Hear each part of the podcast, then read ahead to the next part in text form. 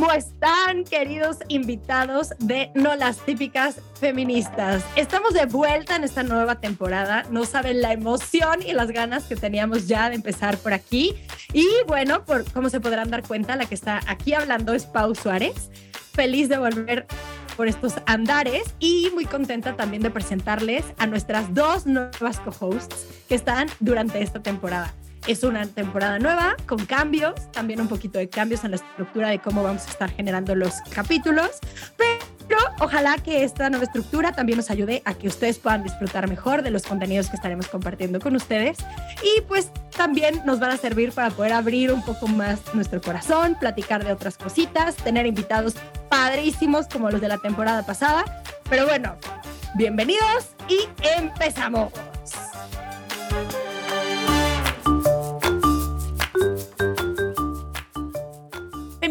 Sí. Pero, ¿el de siempre?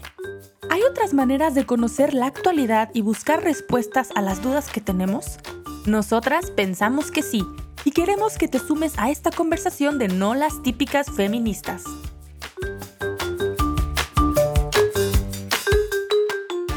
Bueno, pues primero que nada, le quiero dar la bienvenida con todo el corazón, alegría y gratitud a Fati y a Chris, que son nuestras nuevas co-hosts. ¡Bravo! bueno, Hola, Pau. La verdad, somos los más felices de la vida, las más felices de la vida por tenerlas aquí. De verdad, muchas gracias a las dos por su generosidad. Las dos son tipazas con muchísima experiencia en estos temas, que estoy segura que nos van a ayudar muchísimo a compartir cosas importantes. Y bueno, pues antes que nada, quisiera empezar a pedirles que ustedes mismas se presenten. Entonces, Fati, ¿pudieras, por favor, platicarnos brevemente quién eres, a qué te dedicas y sobre todo cosas como que nos ayuden a conocerte más? Sí, Pau, con muchísimo gusto. Bueno, primero que nada, sí quería decir que estoy súper emocionada de estar aquí. Para mí sí es un honor cuando me invitaron a esta temporada. Eh, sí, me emocioné muchísimo. Y bueno, soy Fátima. Em, un random fact es que el día que estamos grabando esto es mi cumpleaños. Cumplo 27. Em, soy de Tijuana, pero vivo ahora mismo en Guadalajara. Em, Estudié la licenciatura en gestión cultural aquí en Guadalajara y trabajo actualmente en la Universidad de Guadalajara y en el ITESO. En el ITESO doy una clase este, relacionada con, bueno, es un proyecto de titulación relacionada con vinculación comunitaria y espacios culturales. Y en la Universidad de Guadalajara trabajo en el área de comunicación y difusión de la ciencia. Entonces, pues eso es un poquito de mí y, y ya miras diciendo, Pau, ¿qué más, ¿qué más les pongo sobre la mesa? No, hombre, seguro ya va a ir saliendo, no te preocupes. Aquí me encargo yo de sacar los trapitos al sol, no te creas.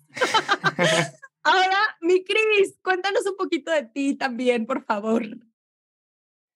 Claro, claro que sí. Oigan, muchas gracias. Yo también estoy muy emocionada y la verdad es que también ha sido muy bonito ver y compartir el proceso de crecimiento de no la típica feminista y pues ahora ser parte de esta otra nueva etapa. Entonces, pues yo encantada de estar aquí. Pues yo soy Cristi Rodríguez y pues bueno, yo creo que yo soy de lo que se podría decir eh, esa expresión de ser un ratón de biblioteca, ese soy yo, esa soy yo. Y, pues en ese ser ratón de biblioteca, pues siempre he sido como de la, siempre era la niña aplicada, la estudiosa, la que te pasaba los apuntes, la buena onda, la que te pasaba los apuntes, porque además siempre me ha gustado mucho hacer esquemas y dibujos. No tenía plumones, así que no pude ser la niña de los plumones, pero a lápiz y plumita. Y, pues bueno, en esta parte como tan intensa de aprender, porque algo, una de las sensaciones que más me gustan es esa sensación de cuando descubres un aprendizaje nuevo o una idea nueva que te sorprende y dices, wow, esto jamás lo había pensado. Es una de mis sensaciones favoritas. Y pues en ese, en ese buscar como eh, este, esta sensación de, de, emoción y de aventura que despierta el aprendizaje, pues estudié psicología y luego hice la maestría en psicología clínica. Mi acentuación primero fue eh, psicología educativa, pero luego hice la maestría en psicología clínica. Y pues durante muchos años estuve como de full en lo que es la psicología, que es preciosa, me encanta, marcó muchísimo mi vida, pero también pues en las diferentes circunstancias, los llamados, las inquietudes en el corazón me jalaban muchísimo a lo social. estaba platicando con unos amigos que eh, hubo un tiempo donde estuve a nada de meterme en la formación psicoanalítica para ser psicoanalista, pero sentí que lo social me jalaba. Entonces, como en este tema de querer hacer algo, de aportar las circunstancias que iba viviendo, entonces me animé a hacer un doctorado en investigación de la comunicación. ¿Por qué de la comunicación? Porque una de las cosas que más me apasionan es analizar cuáles son las narrativas, los discursos, ya sea personales, familiares, culturales, mundiales, o sea, en todos los niveles, que nos contamos y que nos marcan la manera en la que nos relacionamos y resolvemos los problemas. Y pensar cómo pues en este querer acceder a la verdad que, los que somos ñoños pues tenemos de quiero conocimiento así, pues buscamos, pero necesitamos irnos parando desde diferentes perspectivas y con una apertura de corazón para entender al otro. Entonces, estos procesos de lo humano de los discursos, de cómo construimos eh, problemas, dificultades y cómo los resolvemos, pues es parte de lo que es mi pasión. O sea, ¿cuál es mi pasión? Lo humano. Comprender y amar lo humano es lo que más me apasiona. Y pues ahora me dedico pues entre estas cuestiones de capacitar y formar personas, también ser consultora en temas de investigación, de políticas, de incidencia, en este tema de las narrativas, tengo temporadas también donde me meto más a la parte del activismo, pero digamos, sí lo debo decir que mi pasión es más la investigación. Sí, nos queda claro, eh, nos queda claro, perdón, Chris. Y la verdad es que me encanta porque las dos son unas cracks en lo que hacen, pero aparte de tener grandes cerebros, tienen grandes corazones que creo que son súper sensibles a las necesidades y pues sí, a las situaciones que se van dando y específicamente en estos temas que nos incumben, en no las típicas feministas, que son todo lo relacionado con la mujer creo que su mirada es una mirada muy especial y por eso quisiera saber un poquito de dónde viene, ¿no? A ver, mi Fati, ¿en qué momento empezó en ti esta inquietud de decir, ¡Ah! creo que podría yo ser feminista? ¿Qué está pasando aquí? Como que, ¿por dónde empezó toda esta inquietud en tu camino? Ay, pa, pues mm, diría yo que empezó justo en la universidad. Eh, tengo un momento muy claro con una amiga, este, estábamos afuera en un pasillo eh, afuera del salón esperando que llegara el profe y, justo se acercaba el 8 de marzo, entonces me estaba contando ella que iba a ir a una marcha y no sé qué y tal, ¿no? Y entonces me quedó viendo, me dijo, Fati, ¿tú eres feminista? Y me quedé yo así como en blanco, ¿no? Como que dije, ay, ¿seré? ¿No seré? Y yo así, pues, pues no sé, ¿no? Así, como a inicios de la carrera, en los primeros semestres. Dije, no, no sé. Y entonces me dijo, dijo, ¿crees en, en la igualdad de derechos? O sea, ¿tú crees que las mujeres, este, pues tenemos esa misma capacidad para decidir, para dar nuestra opinión, este, para participar, ¿no? Que tenemos la misma dignidad que, que los hombres en este caso, ¿no? Y yo de que sí, ¿no? Digo que somos personas y merecemos ser respetadas y reconocidas también, ¿no? Y yo dije, sí, ¿no? Y, nos, y empezó ahí una conversación con ella que, que yo dije, ay, la verdad es que, que yo concuerdo con muchas de estas cosas, ¿no? Y ahí empezó como irle escarbando y escarbando y escarbando, ¿no? Em, sí, hasta llegar a este punto de estar platicando con ustedes, ¿no? Este, pero sí, en mi camino también me crucé con Fer, con Fer Barreto, también en la universidad, y fue un regalazo, ¿no? Me acuerdo también de una conversación con ella y las dos así poniendo como nuestras inquietudes sobre la mesa, pero es que yo, pero es que tal, pero es que sí, pero es que esto, y a mí me ha servido esto, pero es que a mí me dicen que no puedo por esto, pero no sé qué, ¿no? Y, y justo cuando, cuando yo le compartí a Fer y Fer me compartía sus inquietudes, yo dije, wow, como que no soy la única, ¿no? Que está viviendo por este proceso, ¿no? Y decir, o sea, sí, pero, pero ¿cómo? ¿No? Pero ¿cómo y por qué? Como tratando de ir más a la raíz.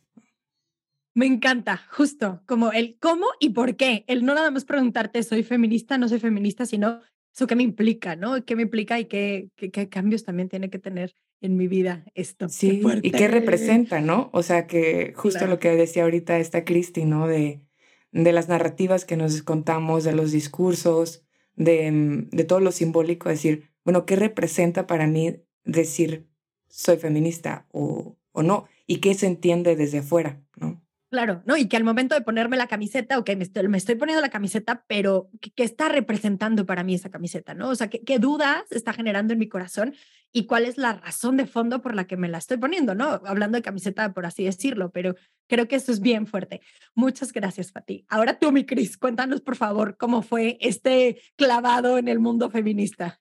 Sí, gracias. Pues justo también recientemente fue mi cumpleaños y pues hice como ese examen o película de tu vida donde volteas a ver y dices, bueno, esta vida jamás lo hubiera podido soñar. O sea, definitivamente ha sido una sorpresa. No es lo que yo me había representado en mi yo adolescente de cómo iba a ser mi vida. Es bien, o sea, es como cuando te pones a ver tu vida, dices, bueno, ¿cómo llegué hasta aquí? ¿No? ¿Qué pasó en el camino?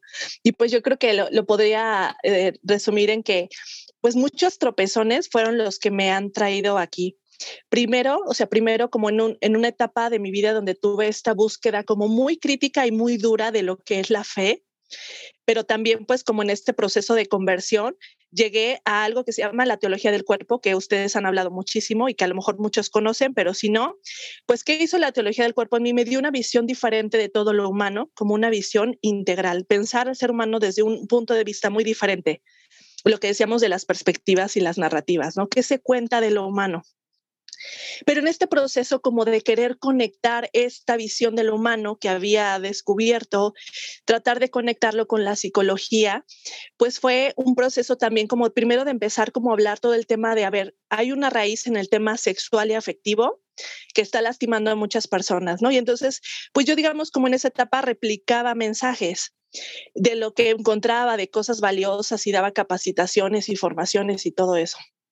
Pero pues llegó un punto en que fue insuficiente porque me encontraba con muchas preguntas o que no se abordan o que no se están respondiendo o a, o a veces que la respuesta lastimaba. En el tema de identidad, en el tema de ser hombre, de ser mujer, en el tema de responder a los dilemas en los que estamos, principalmente los temas polémicos, que si el aborto, que si los vientres de alquiler, que si la prostitución. Y entonces fue como despertar esta hambre que tenía de, de, respuestas, ¿no? Como les digo, de querer, a ver, denme el libro que me va a dar la respuesta. y en este caminar, como de buscar estas respuestas, pues es también como mi parte de política de empezar en el activismo, estar entrando en muchos grupos, pero en, ese, en esa experiencia de grupos eh, de activismo social, político, como en esta parte, pues ir descubriendo que em, o la, la historia, el enfoque que daban sobre la mujer y sobre el hombre no me gustaba y no me satisfacía que también tienen muchas distorsiones y lo digo abiertamente, o sea, por ejemplo, en, en, el movimiento pro vida, como en el movimiento feminista, como esta sensación constante de hay algo aquí que no me satisface del todo, que no me cuadra del todo, o sea, de lo que te ofrecen muchas veces como para resolver los problemas. Y también, pues en esos escenarios, ir observando varias cosas, por ejemplo, la polarización y la radicalidad, ¿no? Donde son espacios donde te piden que te definas de un lado o del otro y te pongas una etiqueta. A ver, eres liberal o conservador, eres pañuelo verde, pañuelo azul. Y yo como en esta lucha constante, de decir, es que no me siento del todo así con, con ese apertura de decir me pongo esta pañoleta de un lado del otro o me pongo esta etiqueta de un lado del otro o es como de contra quién luchas también esta lógica constante de guerra. Contra quién estás luchando contra la ideología de género o contra el patriarcado y es así como de uy, algo algo ahí siento que falta de, de explicar de comprender y en esta lógica de guerra también ver cómo Em, pues hay donde la oferta o la solución de los problemas era es acabar con el otro, no es si vencemos al otro que piensa diferente, él es la causa de los problemas de los diferentes lados polarizados, ¿eh? es, es la oferta que te dan. Entonces, únete a la guerra, únete a la batalla contra el otro. Y sentir en mi corazón y constante, y lo digo como tropezones porque, bueno, este proceso pues fue pues vivir también pues ciertos rechazos, ciertas dificultades y problemas en estos grupos, porque cuando confrontas, cuando cuestionas, te vuelves incómodo en muchos lugares y pues yo que soy preguntona y que soy ñoña y oye, pero esto así, ya que además nunca me quedo con la respuesta que me dan, sino busco más, pues bueno, como en muchos lugares ser incómoda y decir, necesitamos abrazar un camino diferente, un camino que no está construido ni está dado, que busca semillas de verdad en los diferentes espacios y que quiere abrazar la incertidumbre porque, o sea, como llegamos y a este punto donde decimos, tenemos más preguntas que respuestas sobre todos los temas, que si género, que si identidad, que si cómo resolver los problemas, que si legalizar o no legalizar. En, en, estas perspectivas actúan como si tuvieran las certezas absolutas, pero cuando te vas metiendo te das cuenta de que hay tantas cosas que no se responden y entonces dices, bueno, ¿Cómo llegué aquí? Llegué aquí, pues en este camino de tropezones, de buscar, de, entender cómo funcionan todas, todo lo que es nuestra cultura y nuestro tiempo. Pero la pregunta más importante es, ¿para qué? ¿Para qué estoy aquí? ¿Qué, hago yo aquí? ¿No? O sea, ya llegué aquí, pero ¿qué hago yo aquí? Y hasta ha sido como este proceso, me acuerdo una temporada donde empezó como este como de esta parte de Dios de estarme mandando mujeres que me contaban sus historias de violencia, de abuso, de aborto. Y era como, ¿y qué quieres que haga con esto yo, Dios? O sea, ¿qué hago con estas historias, con estos dolores? ¿Para qué me las mandas a que me cuenten sus cosas, no? Digo, en este sentido, como de ver muy claramente como esta revelación del dolor profundo que hay en la identidad de ser hombre, de ser mujer y en las relaciones entre las personas. Y entonces en ese para qué, pues es donde llega esta, este otro feminismo de decir, necesitamos, o sea, como en esta incertidumbre donde vamos haciendo camino, como ir, eh, digamos, pues, les voy a poner una analogía que me puede, que puede ser como de ayuda para lo que yo creo que es como este nuevo feminismo, que es en los que me platica una amiga que se dedica mucho a, a subir montañas y explorar eh, campos y todo, que hay algunas personas que se dedican a explorar nuevos caminos y que con banderitas te van, van poniendo señales, que ellos ya tienen un lenguaje y con banderitas te van poniendo si este es un camino peligroso, a dónde no te debes ir porque aquí te puedes este, perder la vida, cuál es un camino sencillo, o sea, te van poniendo indicaciones para que las personas que lleguen a ese camino pues sepan hacia dónde caminar, si se quieren arriesgar o quieren ir por el camino seguro. Yo creo que eso es como el para qué el para qué eh, llegué aquí o estoy aquí, o eso creo hasta ahora, que es como para ir caminando estos caminos entre las dudas, entre las incertidumbres, entre los miedos, entre la radicalidad, entre lo incómodo, e ir marcando los caminos seguros, los caminos difíciles, los que hay que transitar y a lo mejor también señalar los que no debemos transitar porque pueden ser eh, difíciles, ¿no? O, pueden perdernos también. Y pues así es un poquito. No, hombre, me encanta, Cris. La verdad es que creo que eso también es parte de la riqueza, que cada una traemos pues una historia distinta, inquietudes diferentes, un camino recorrido diferente y pues eso va enriqueciendo muchísimo. Y habrá a lo mejor una que es más espiritual, otra que es más académica, otra que es más de la experiencia, otra que al final pues se topó con esto por a lo mejor experiencias propias y ajenas. Y creo que eso es lo que enriquece también mucho este proyecto, ¿no?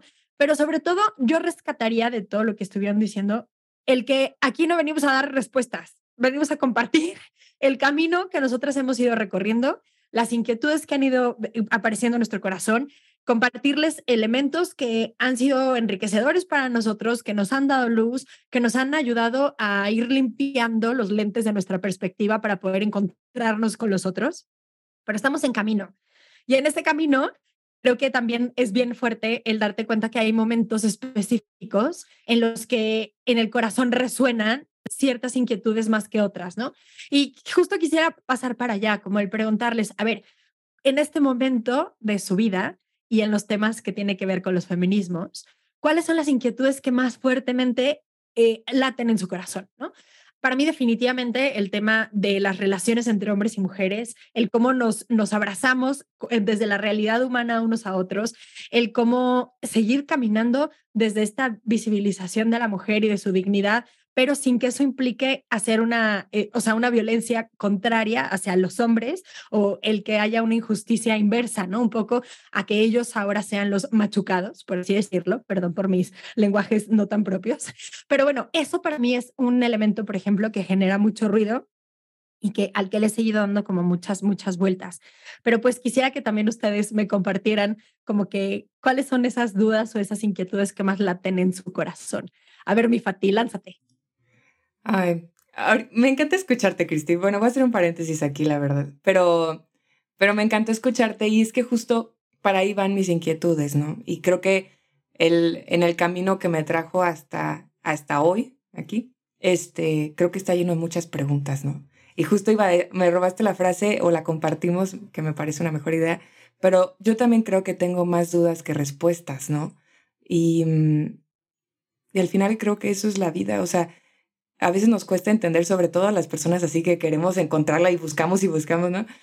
Pero hay, hay respuestas que, que tardan en, en llegar, que tardan en construirse.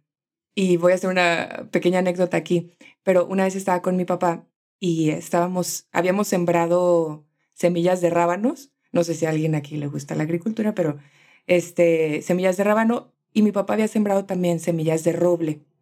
¿No? Dentro de, la cama de cultivo estaban esas, ¿no?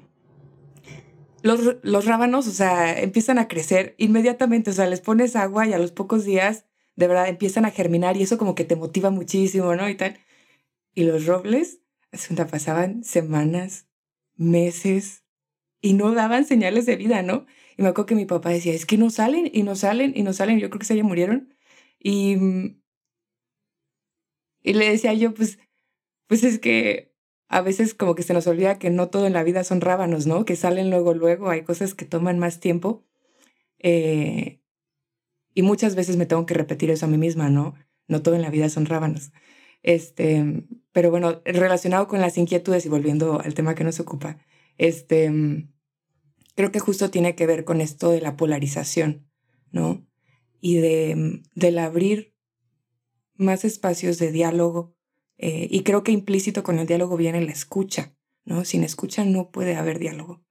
Eh, muchas veces creo que eso es lo que, lo que nos ha faltado más, ¿no? Y entendiéndolo así como ahorita lo ponías, este, Cris, que muchas veces es eso, eh, este, eres pro vida, pro aborto, paliacate tal, paliacate no sé qué, este, patriarcado o género. Y, y justo, o sea, estamos polarizando y si es blanco o negro, y tú dices como, bueno, es que a mí me parece, es como, no, no, no, escoge un lado, ¿no? O sea, o estás a favor o estás en contra. Y es una respuesta muy corta, ¿no? Como, nos, creo yo que, que el reflexionar y el dialogar enriquece muchísimo. Y, y basarnos en estas, este, pues dicotomías, ¿no? O sea, en estas respuestas tan inmediatas como sí o no, eh, pues sí, se queda, se queda muy corto y entonces solamente sigue, este, pues fortaleciendo esa polarización, ¿no? Y mm, ahorita también que lo decías, Cris, como que a veces el, el pensar diferente incomoda. Hace poco una de mis alumnas este, en una tarea me ponía, ay, perdón por siempre cuestionar todas las lecturas y a las autoras que nos pones y tal este, como que a veces soy muy preguntona y de verdad una disculpa. Y yo así decía, ¿qué? y, le dije, dije, no, no, no. dije, no, no pidas disculpas por pensar diferente, ¿no? Perdón deberíamos de, de pedir cuando no estamos dispuestos a escuchar una postura distinta, ¿no? Porque la diversidad siempre enriquece y nos puede llevar justo a, a encontrar las respuestas que estamos buscando y a construirlas en conjunto, porque justo lo que decías ahorita, Cris, de las semillas de verdad, yo digo, estamos en búsqueda y qué mejor que, que apoyarnos de esas señales que van dejando en el camino, ¿no? Entonces sí, para mí esa creo que es una de las mayores inquietudes en este, en este sentido, eh, el abrirnos más al diálogo Ay, Fati, gracias. De verdad que escucharlas sigue ensanchando mi, mi corazón y haciéndolo así como de, wow, qué fuerte y qué padre poder coincidir en este momento con estas inquietudes. Y una palabra que se me venía mucho a la mente y al corazón durante lo que hemos estado platicando era como esta actitud de humildad, ¿no? El, el ser humildes, entendiendo como vivir en la verdad. O sea, humildad es vivir en la verdad, en la verdad de quién soy, en la verdad del, del, del espectro de visión que tengo, que no es total, que no es absoluto, que, que no va a poder alcanzar como todas las realidades eh, particulares nunca y que por eso necesita de dialogar con otros. Pero más que humildad, bueno, yo sé que va dentro de la, de la definición, ¿no? Pero creo que también nos está faltando realismo. Vivimos en un mundo en el que nos quedamos en las ideas y nos quedamos en lo que mi cabeza piensa y nos quedamos como en las construcciones que vamos haciendo sin toparnos con realidades mucho más concretas. Y ojalá podamos lograr eso también en esta temporada y creo que lo hemos estado intentando durante este tiempo, el como poder comparar las teorías, las ideas de feminismos, las ideas que nosotros incluso nos hemos ido haciendo a lo largo de nuestra vida con las realidades particulares de las personas que están sufriendo. Y ahí voy mucho a lo que tú platicabas, ¿no, Cris? De las experiencias que se te fueron presentando en el camino, experiencias de dolor, que de repente dices, ¿y yo qué hago con esto? ¿No? Entonces, bueno, pues ahora te toca a ti, mi Cris. ¿Cuáles son esas inquietudes como más profundas que trae tu corazón en estos temas ahorita? Sí, pues yo creo que también a, nuestra generación nos ha tocado esta, esta cuestión de mayor eh, influencia y receptividad de lo que es todos estos temas sobre género, feminismos y todo esto. Pero también yo creo que vamos viendo que muchos de las, justamente de los discursos que nos habían dicho, de las explicaciones, van llegando a su límite. Por ejemplo, ¿en qué lo veo? En, el tema de las soluciones políticas que nos dan. Si vamos volteando a ver cuáles son las, las soluciones, pues, las leyes, todo que se van haciendo en los últimos años, casi todo es castigar y aumentar más penas y buscar a los culpables y censurar al que diga una idea equivocada. Y entonces esto es un límite de las teorías de las visiones. Estamos, llegamos hasta aquí y entonces uno de estas opciones o inquietudes pues es, ok, ya llegamos como a este filo al precipicio, a un lugar donde llegamos al filo del camino y entonces, o tenemos varias opciones, o nos regresamos del camino y decimos, a lo mejor nos equivocamos y tenemos que dar pasos hacia atrás a las preguntas originarias que nos llevaron aquí y explorar otros caminos, o nos lanzamos o abrimos brecha en un camino diferente que va a implicar dar un salto. Entonces, eso como en el tema de las soluciones, qué podemos hacer más allá de, o, sea, por ejemplo, el tema de la igualdad, ¿no? Que ya llegamos al 50-50 y sigue habiendo violencia y los hombres y mujeres se llevan cada vez peor y todo el mundo está enojado, cansado, harto. Entonces, a ver qué hacemos, es un límite, ¿no? Como todo esto. Y también algo que creo que va a ser como un gran reto de, lo que, digo, no solo de no la típica feminista, sino de de todo lo que estamos viviendo, es como ahora se habla mucho de cosas internas, la autonomía, el deseo, el consentimiento, y queremos como plasmarlo, o sea, esto que es tan interno, queremos ponerlo también en leyes y en cosas sociales. O sea, se habla de lo interno, pero se culpa lo externo. Y entonces tenemos como el gran reto de, eh, o sea, ¿cuánto se habla de libertad? Y yo siento que cada vez entiendo menos la libertad humana.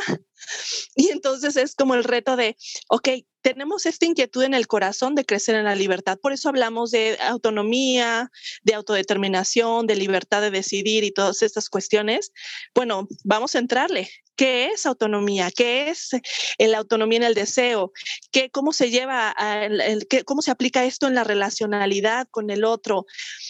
Hasta repensar, o sea, la influencia de, de, las cuestiones externas, ¿no? Porque muchas veces pareciera que es como, todo es culpa de lo externo, pero ¿y qué hay de mí? ¿Qué de mí se enganchó? ¿Qué de mí está ahí eh, enganchado con estas cuestiones? Entonces, bueno, como estos límites de estas teorías, estos conceptos que llevamos ya mucho tiempo escuchando y que a lo mejor están más afianzados para los de nuestra generación, ahora nos toca cuestionarlos y buscar otros paradigmas, otras miradas. Definitivamente. Oigan, bueno, pues esto suena que vamos a tener una gran temporada. Por favor, sé que aparte de estas inquietudes que hay en nuestro corazón y que definitivamente con cada situación particular van surgiendo otras, pero también nos gustaría escuchar cuáles son las inquietudes que hay en los corazones de ustedes. Así es que para eso están nuestras redes sociales. Por favor, si nos quieren mandar un mensajito de que, oye, pues es que a mí me ha dado vueltas en la cabeza este tema, ¿qué opinan de esto? O escuché a esta persona que trae una postura muy padre en este sentido. Por favor, este proyecto es de todos, es de todas. Vamos, por favor, construyendo eh, también en equipo, en comunidad, que eso es lo que busca hacer, no las típicas feministas. Y pues escriban sus dudas y compártanoslas para también poderlas considerar en los capítulos o en las, pues también en algún live o algún espacio, ¿no? Pero bueno, para ir cerrando este capítulo inicial que ya me está volando la cabeza, quisiera pedirles a cada una que nos comparta un libro que le ha cambiado como el corazón y la mirada en estos sentidos. A lo mejor que me digas, bueno, en este tema, este libro, ¿por qué me ayudó en la bla, bla, bla? Si puede tener que ver con el tema feminista, buenísimo. Si ha sido más bien un cambio personal, también adelante. Entonces, bueno, mi Cris, vamos si quieres primero contigo. Gracias. Pues bueno, yo les voy a recomendar uno, un libro que me sorprendió muchísimo, que es un libro pequeñito que espero que puedan conseguir, que se llama Por la causa de las mujeres. Y lo que me sorprendió fue la autora, que es María Montessori, porque Montessori pues es más famosa por la parte pedagógica, pero muestra este libro que es muy pequeño, es un, es un manifiesto donde ella habla desde su corazón, que revela que siempre ha habido otros feminismos desde otras miradas que buscan otra, una visión integral de la persona. Y entonces, ese es un libro que me sorprendió y que ha sido un tesoro encontrarlo. Definitivamente ya está en mi lista de eh, futuros libros a leer. Mi Fati, ¿alguno que se te haya venido a la cabeza? Vinieron varios, este, pero sinceramente, ahorita, aunque tal vez mm, aparentemente no tenga nada que ver con el feminismo, el que más se me venía a la cabeza es La invención de la naturaleza de Alexander von Humboldt. Bueno, es relacionado con Alexander von Humboldt, este, pero lo escribe una mujer, una gran mujer que se llama Andrea Wolf, y, y justo tiene que ver con decir como esto de la ecología no es algo nuevo, ¿no? Esto de entendernos como parte de algo mucho más grande no es nuevo, ¿no? Viene de muchos siglos atrás. Eh, y también el hecho de decir el concepto de naturaleza como lo entendemos ahora, no siempre ha existido, ¿no? Alguien lo propuso, alguienes, ¿no? Algunas personas lo fueron construyendo poco a poco. Indirectamente lo pienso ahora en el tema del feminismo, decir es que esto es algo que, que mucha gente es como, ah, está de moda y así. Digo, pero no, no, no. Son cuatro olas que vienen con muchas personas, ¿no? Este, hay mucho, mucho detrás y que darnos la oportunidad de mirar hacia atrás nos va, nos va a aclarar un poco el panorama hacia adelante.